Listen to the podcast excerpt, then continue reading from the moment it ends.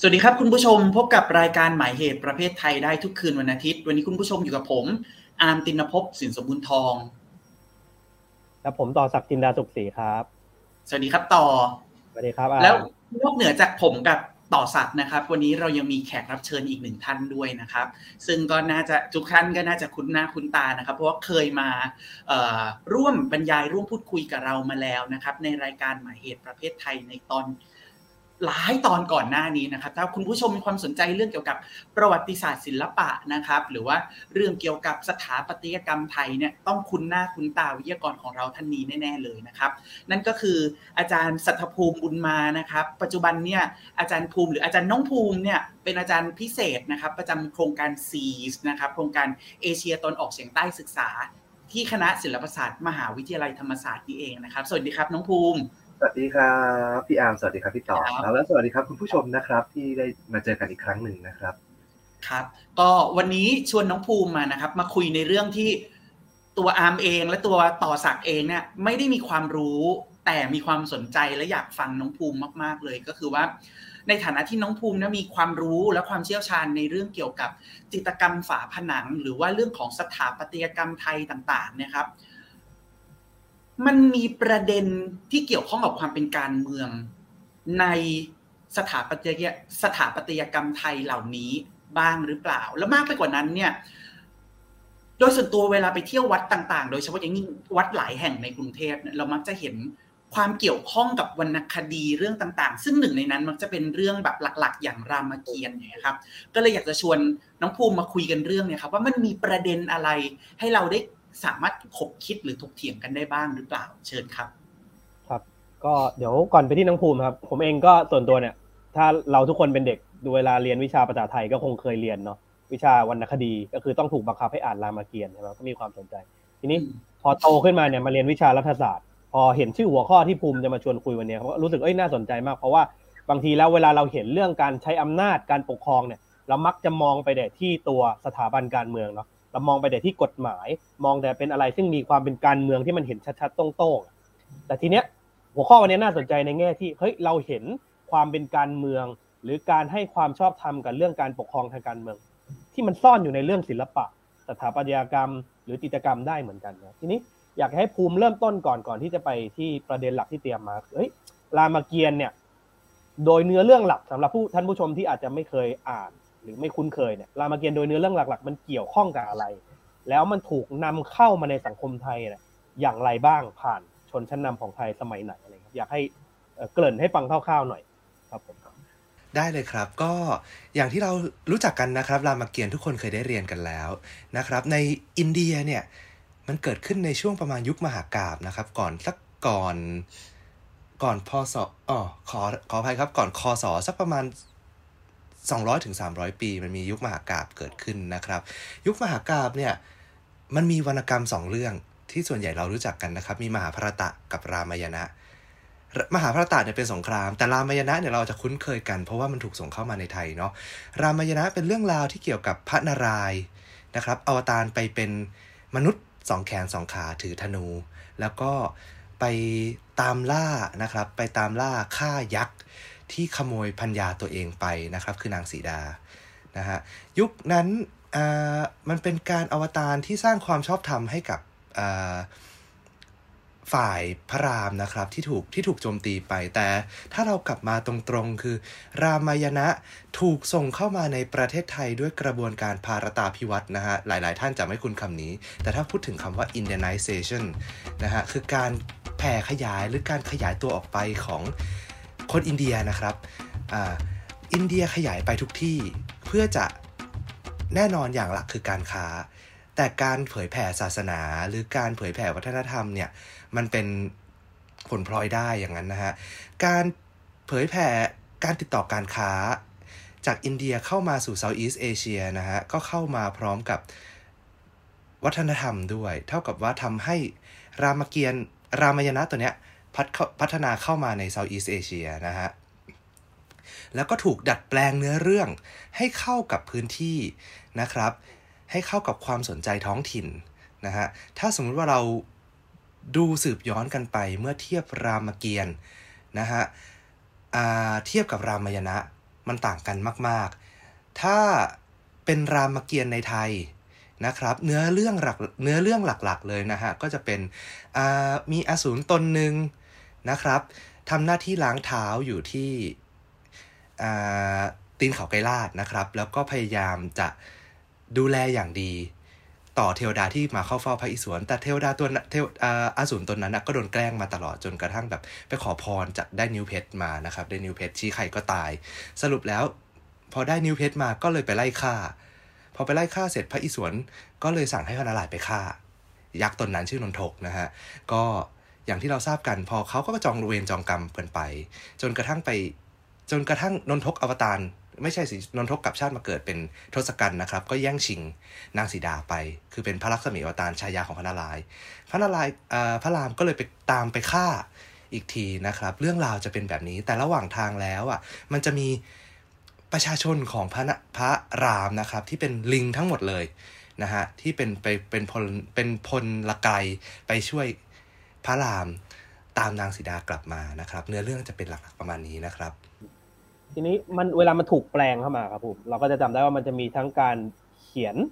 แปลงออกมาในรูปของร้อยแก้วร้อยกองใช่ไหมแล้วก็จิตกรรมฝาผนังเนี่ยอยากให้ภูมิลองไล่ลำดับให้ฟังหน่อยสิว่ารามายณะมันถูกแปลและแปลงเข้ามาสู่สยาม สู่อยุธยาสู่สังคมไทยปัจจุบันเราเนี่ย มีกี่ช่วงเวลาตามลำดับยังไงบ้าง อยากทำให้โอ้เรื่องนี้เรื่องนี้อาจจะอาจจะยาวนะครับ แต่ถ้าสรุปง่าย ๆ ก็คือ ทุกพื้นที่ที่รามเกียรติเข้าไปนะครับ จะถูกแปลงหมดเลยให้เข้ากับสังคมนะครับ แต่เมื่อเข้ามาถึงกรุงรัตนโกสินทร์แล้วนะครับ กษัตริย์ กษัตริย์องค์แรกเลยที่ที่ที่เขียนแน่ๆคือคือรัชกาลที่1นนะฮะรัชกาลที่1รัชกาลที่2รัชกาลที่3เนี่ยทรงแต่งบทร้อยกรองนะครับ เรื่องรามเกียรติ์ แต่เป็นฉากต่างๆกันนะครับ ทั้ง 3 เล่มเนี่ยสเล่มจบเล่มหนาสักประมาณเท่าพจนานุกรมเนี่ยนะฮะลองลองไปหาอ่านดู แต่ถ้าพูดถึงจิตกรรมวัดพระแก้วนะครับ จิตกรรมวัดพระแก้วปรากฏว่า เป็นจิตกรรมล้อมวัดพระแก้วนะครับ ที่อยู่ในพระบรมมหาราชวัง แล้วเขาบอกว่า เออเขียนมาตั้งแต่รัชกาลที่ 1 แล้ว แล้วก็เขียนต่อกันมาเรื่อยๆ จนกระทั่งถึงปัจจุบันเนี่ยฮะก็เขียนเขียนเขียนเขียนเขียนกันไป ถ้าตรงไหนชำรุดก็เขียน บางทีก็ลบเลย ก็ลบนะครับ แล้วเขียนใหม่ลบแล้วเขียนใหม่ลบแล้วเขียนใหม่ นะฮะก็จะเป็นแบบนี้ไปเรื่อยๆไอ้ที่เขียนรอบๆกำแพงวัดพระแก้วเนี่ยครับก็คือเป็นตั้งแต่ต้นเรื่องยันสิ้นสุดของเรื่องรามเกียรติ์เลยถูกไหมครับใช่ว่าเรื่องก็คือตอนใดตอนหนึ่งการเขียนวัดพระแก้วนะครับเขาบอกว่ามีร้อยหกสิบแปดห้องหกสิบแปดห้องก็คือผนังใหญ่ๆฮะหนึ่งห้องเล่าหนึ่งตอนเลยเขาบอกว่าเริ่มอาจจะเริ่มอาจจะเริ่มไม่ไม่ไม่ย้อนไปถึงนนทกนะครับ แต่เริ่มตั้งแต่พระพระฤาษีชนกคือพ่อนางสีดาครับ ไปไถไปไถ่แรกนาขวัญ แล้วเจอพระอบนางสีดา ตรงนั้น นั่นคือตอนแรกแล้วตอนสุดท้ายคือเหมือนตอนสุดท้ายเป็นตอนที่น้องชายน้องชายสองคนของพระรามนะครับ ชื่อพระพรตกับพระสัตรุตไปตามลูกชายของพระรามกับนางสีดากลับมา เพราะว่าตอนนั้นเหมือนน้อยใจน้อยใจพ่อที่พ่อไม่ดูแลก็เลยหนีออกไปอานะครับอาทั้งสองอาพรตกับอาสัตรุตก็เลยตามกลับไป แล้วก็กลับมาเฝ้าพระรามได้มาอยู่เป็นครอบครัวเดียวกันนะครับแล้ว ภาพวาดก็จะจบที่ตรงนั้นครับ มีช่วงของการบูรณะภาพภาพเขียนเหล่านั้นบ้างไหมครับเอ่อการช่วงการบูรณะครับมีเรื่อยๆครับเอ่อตามที่ตามการวิจัยของอาจารย์รุ่งโรจน์พิรมอนุกูลนะครับ อาจารย์บอกว่าช่วงรหนึ่งรสองรสามเนี่ยจะเขียนเขียนลบๆอยู่ตลอด จนกระทั่งถึงรห้ารห้าฉลองร้อยปีนะครับร้อยปีกรุงเทพเอ่อก็ มาเขียนใหม่ แต่ก่อนรอห้าจะก่อนรอห้าจะเขียนจะเขียนเติมให้เต็มอะครับรอสี่อะทรงสร้างปราสาทพระเทพปิดรขึ้น ก็เลยทุบระเบียงคดที่มันเคยวาดอยู่แล้วขยายออกไปนะฮะทำให้ผนังบางส่วนจะว่างเปล่ารอห้าก็เลยประชุมประชุมนักปราชญ์ราชบัณฑิตนะครับ เพื่อเพื่อนั่งร้อยเรียงเรื่องราวใหม่ แล้วก็เติมร้อยเรียงเรื่องราวใหม่ แล้วก็พัฒนามาเรื่อยในช่วงในช่วงที่สำคัญที่สุดคือช่วงคณะราษฎรครับคณะราษฎร ก็เติมหนึ่งในสามสี่ท่านที่ยังที่เป็นมือมือวาดนะครับ ก็ยังอยู่ เช่น อาจารย์จักรพันธ์ช่วงปลายมากเลยครับ อาจารย์จักรพันธ์นี่คือปลายของคณะราษฎรที่แบบหลุดคณะราษฎรไปแล้วอะไรอย่างเงี้ยฮะก็ก็ยังไม่ได้วาดอยู่อาจารย์จักรพันธ์โปรชยกิจ อาจารย์เฟื้อหริพิทักษ์แล้วก็อีกคนนึงคือ อาจารย์สง่ามายุระครับ เจ้าของแบรนด์ผู้กันที่เราได้ใช้เรียนกันในสมัยประถมมัธยมเนี่ยฮะก็เป็นหนึ่งในศิลปินที่ร่วมบูรณะด้วยครับ เท่าที่ฟังน้องภูมิมันเนี่ยรู้สึกว่าจริง ๆ รามายณะที่กลายสภาพมาเป็นรามเกียรติ์ในในบริบทสยามเนี่ยมันมีความผูกโยงใกล้ชิดกันกับกับสถาบันกษัตริย์มากเลยเนาะทีนี้ก็เลยสงสัยว่ามันมีความเชื่อมโยงอะไรกันไหมที่ทำให้สถาบันกษัตริย์ อินกับรามายณะหรือรามเกียรติ์มากขนาดเนี้ย ซึ่งเดาว่าคำตอบน่าจะยาว เดี๋ยวเราพักกันสักครู่หนึ่งก่อนไหมแล้วเดี๋ยวเรากลับมาฟังคำตอบน้องภูมิกันนะครับ เดี๋ยวเราพักกันสักครู่แล้วกันครับ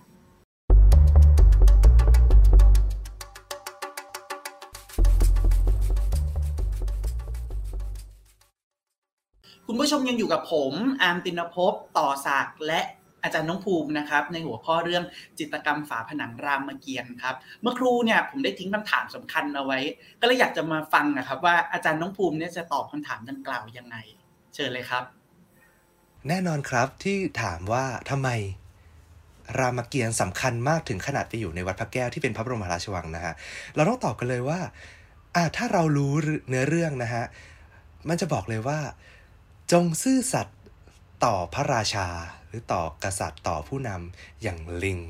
ให้ซื่อสัตย์ต่อพระราชานะครับ ทุกอย่างที่เกิดขึ้นนะฮะพระพระรามเป็นผู้นำเราไม่เราไม่ได้ตอบว่าเป็นผู้นำที่ดีหรือเปล่านะฮะก็อยากจะให้ท่านผู้ชมทุกท่านได้ไปอ่านกันนะครับ แต่การเคารพหรือการเชื่อฟังหรือการอะไรนะฮะที่เป็นการ follow เนี่ยฮะอยากให้ท่านได้สังเกตว่าคนทุกคนลิงทุกตัวเมื่อ เกิดการออกคำสั่งแล้ว ทุกคนเชื่อฟังคำสั่งแบบไร้ข้อกังขาฮะขนาดขนาดอยากจะเจอพระรามแทบตาย อยากจะอยู่ใกล้ชิดพระรามแทบตาย แต่ถ้าแต่เมื่อมีฉากหนึ่งที่พระรามบอกว่า ให้กลับไปครองนครซะ ให้คนอื่นมาอยู่กับเรา ให้คนอื่นไปร่วมรบกับเราดีกว่าอะไรเงี้ย ลิงตัวนั้นเสียใจมาก แต่ลิงตัวนั้นก็ก็หยุดแล้วก็กลับไปครองนครแล้วก็หายไปจากฉากเลย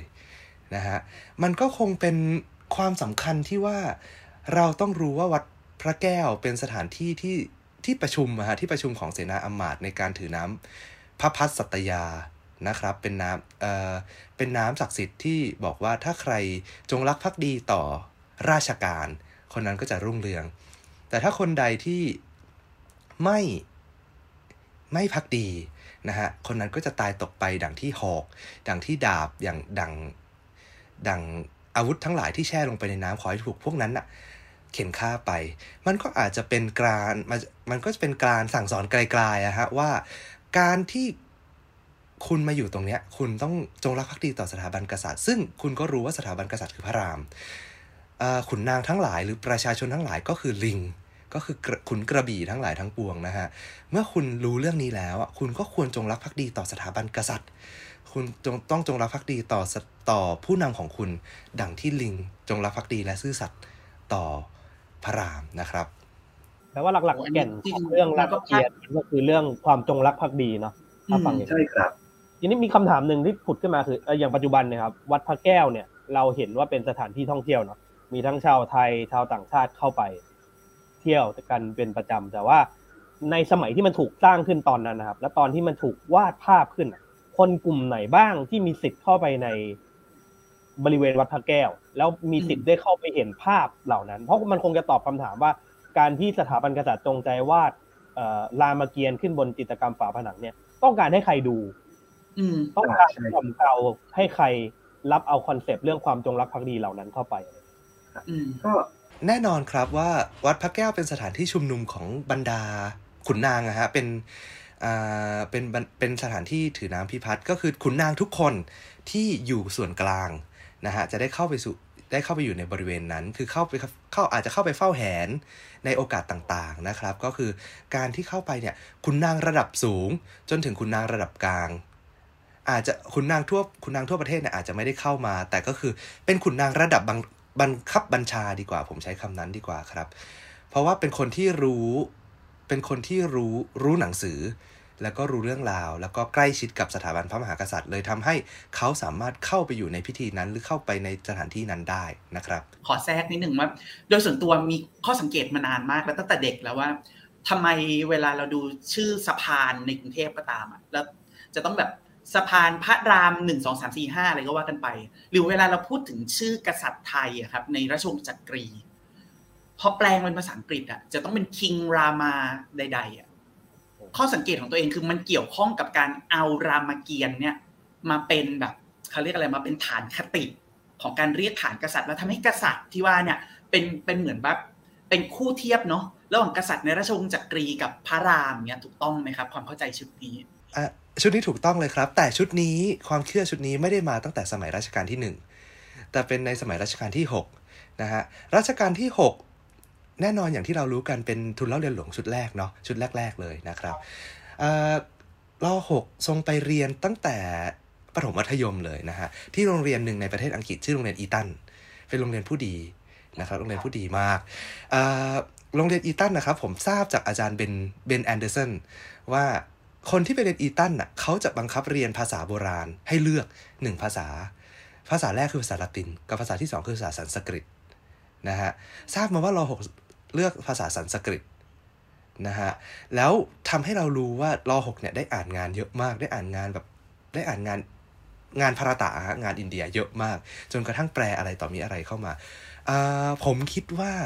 รอหกเนี่ย น่าจะได้อิทธิพลชุดเนี่ยมาเยอะมากนะฮะอิทธิพลชุดนี้มาเยอะมาก แล้วก็เรียกตัวเองว่าเป็นพระราม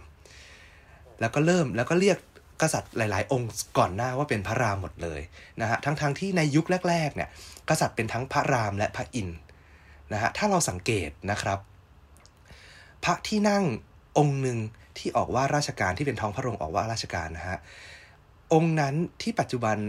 พระบาทสมเด็จพระเจ้าอยู่หัวก็ยังเสด็จใช้ ทำบุญนะฮะ ชื่อพระที่นั่งอมรินทร์วินิจฉัยอมรินทร์ไม่ใช่พระราม แต่อมรินทร์คือพระอินทร์ใช่อมรินทร์คือพระอินทร์แต่อมรินทร์วินิจฉัยอ้าวแล้วทำไมอะเออตอนแรกๆอะเขามีคติเชื่อว่าเขาเป็นผู้ยิ่งใหญ่ที่สุดในจักรวาลเขาเป็นศูนย์กลางจักรวาลเขาก็เลยบอกว่าตัวเองเป็นพระอินทร์แต่ตัวเองก็เป็นพระรามด้วยในขณะเดียวกันนะฮะแต่ความเชื่อชุดพระอินทร์เนี่ยมันหมดไปหมดเลย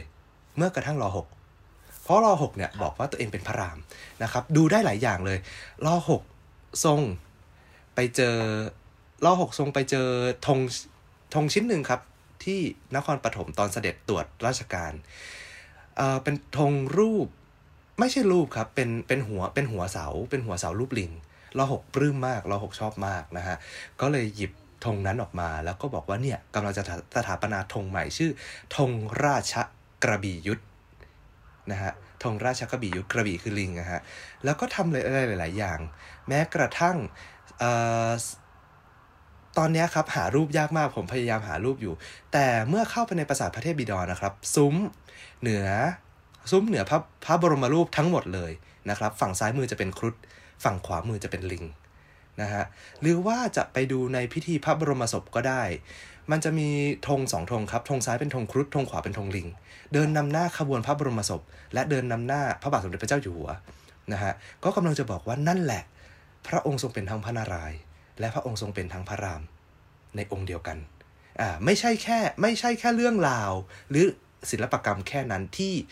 กำลังจะบอกว่าพระองค์ทรงเป็นพระรามและพระนารายณ์พร้อมกัน แต่ธงพระราชอิสริยยศ นะครับธงพระราชอิสริยยศ คือธงนำขบวนเนี่ยก็มีทั้งลิงและมีทั้งครุฑเหมือนกัน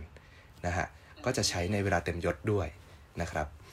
ทีนี้นอกจากตัวละครที่ปรากฏบนฝาผนังครับ ซึ่งแน่นอนพระรามหมายถึงตัวแทนก็คือเป็นกษัตริย์นะเป็นพระนารายณ์อวตารลิงก็หมายถึงคุณนางหรือไพร่พลที่ต้องมีความจงรักภักดีใช่ไหมแต่ทีเนี้ยมันมีปรากฏที่อยู่นอกเหนือจากจิตรกรรมฝาผนัง แต่เป็นเอ่อเรียกได้ว่าอะไรเป็นสถาปัตยกรรมเป็นศิลปกรรมที่ปรากฏในวัดครับที่เป็นรูปปั้นอะไรทั้งหลาย ภูมิอาจารย์อาจารย์น้องภูมิคิดว่าเขาปั้นยักษ์เหล่านั้นเนี่ยคือเขาต้องการให้มันทำหน้าที่บอกอะไร เออแน่นอนครับ เพราะว่าเราไม่เราไม่เห็นเนาะว่าซุ้มประตูที่รอบวัดพระแก้วอะมีลิงเลยมีแต่ยักษ์นะฮะแน่นอนเขาผมพยายามตีความหลาย ๆ อย่าง แต่ผมสิ่งที่ผมตีความแล้วก็พยายามบอกกับหลายคนคือ ถ้าคุณทำตัวให้เป็นอสูรคุณก็คงมีหน้าที่แค่เฝ้าประตู คือคุณเป็น คุณก็คงไม่มีหน้าที่เป็นขุนนางที่จะใกล้ใกล้ชิดหรือเข้าใกล้สถาบันกษัตริย์นะฮะคุณก็คงทำหน้าที่อันต่ำต้อย คือทำหน้าที่เป็นแค่ทรทวารบาลนะครับ นั่นแหละมันก็คงเป็นแค่นั้นไม่ได้ไม่ได้มีความหมายเอ่ออะไรไม่ได้มีคุณค่าไปกว่านั้นนะฮะก็คงแค่ยืนเฝ้าประตู ก็กลับกลายหน้าที่เป็นนนทกเหมือนเดิมนะฮะก็ถ้าสมมุติว่าคุณกล้าจะลองดี ไม่พักดีต่อพระราม คุณก็คงโดนฆ่า ไม่โดนฆ่า คุณก็กลายเป็นแค่ยักษ์เฝ้าประตูเฉยๆอะไรอย่างเงี้ยครับ เหมือนอาจารย์น้องภูมิพูดถึงว่า มันมีช่วงที่คณะราษฎรเองก็เข้ามาเกี่ยวข้องด้วยเนาะกับตัวจิตรกรรมฝาผนังเหล่านี้ครับทีนี้กำลังสงสัยว่าปกติเราเข้าใจว่าศิลปะแบบคณะราษฎรมันต้องมีลักษณะต่อต้านหรือตรงกันข้ามหรือไม่ไม่สอดคล้องกับศิลปะแบบแบบวังนะครับ แต่ทำไมคณะราษฎรถึงเข้ามามีบทบาทส่วนเนี้ย อันนี้อาจจะขอคำตอบสั้นๆก็ได้ครับ ผมกำลังมองว่าตัวนี้น่าจะเป็นการฟื้นฟูมากกว่านะครับ การฟื้นฟูให้มันครบสมบูรณ์ เพราะว่าช่วงนั้นมันเป็นช่วงร้อยห้าสิบปีหรือสองร้อยห้าสิบปี ที่เราเจอตุ๊กตาหินที่เราค้นพบกันเมื่อไม่นานมานี้ครับ อาจจะเป็นแค่การฟื้นฟูไม่ให้ ไม่ให้มันสุดโซมครับ ให้มันครบสมบูรณ์เฉยๆ อาจจะเป็นแค่นั้นนะครับ ไม่ได้ไม่ได้ไม่ได้ลื้อเพื่อสร้างใหม่แบบประตูสวัสดิโสภาที่เพลนเรียบ แล้วก็ต่อต้านความวิจิตรงดงามอะไรอย่างเงี้ยครับ อาจจะเป็นแค่นั้นครับโอเคครับ เสียดายจังเลยเนาะวันนี้เวลาของเราสั้นมากเลย จริง ๆ ยังมีประเด็นอะไรอีกมากมายที่เราสามารถพูดคุยหรือว่าชวนกันตั้งคำถามได้อีกมากมายเลยนะครับ แต่ว่าก็ต้องขออภัยคุณผู้ชมด้วยที่เวลาเรามีอยู่อย่างจำกัดนะครับ แต่ไม่ต้องห่วงครับ ถ้าคุณผู้ชมเนี่ยมีข้อสงสัยมีความสนใจเพิ่มเติมหรือมีประเด็นอะไรที่อยากจะแลกเปลี่ยนกับพวกเรานะครับ ก็สามารถ leave comment เอาไว้ได้นะครับใต้คลิปวิดีโอนี้ในช่อง YouTube หรือจะเข้าไปคอมเมนต์ร่วมกันนะครับ ใน Facebook ของประชาไทยนะครับ แต่ที่สำคัญเลยอย่าลืมกดไลค์กดแชร์และกด Subscribe ให้กับรายการหมายเหตุประเภทไทยของเราด้วยนะครับ วันนี้ผมอาร์มตินภพต่อศักและอาจารย์น้องภูมิ ขอลาคุณผู้ชมไปก่อนนะครับ พบกับรายการหมายเหตุประเภทไทยได้ทุกคืนวันอาทิตย์ วันนี้ สวัสดีครับ วัสดีครับ สวัสดีครับ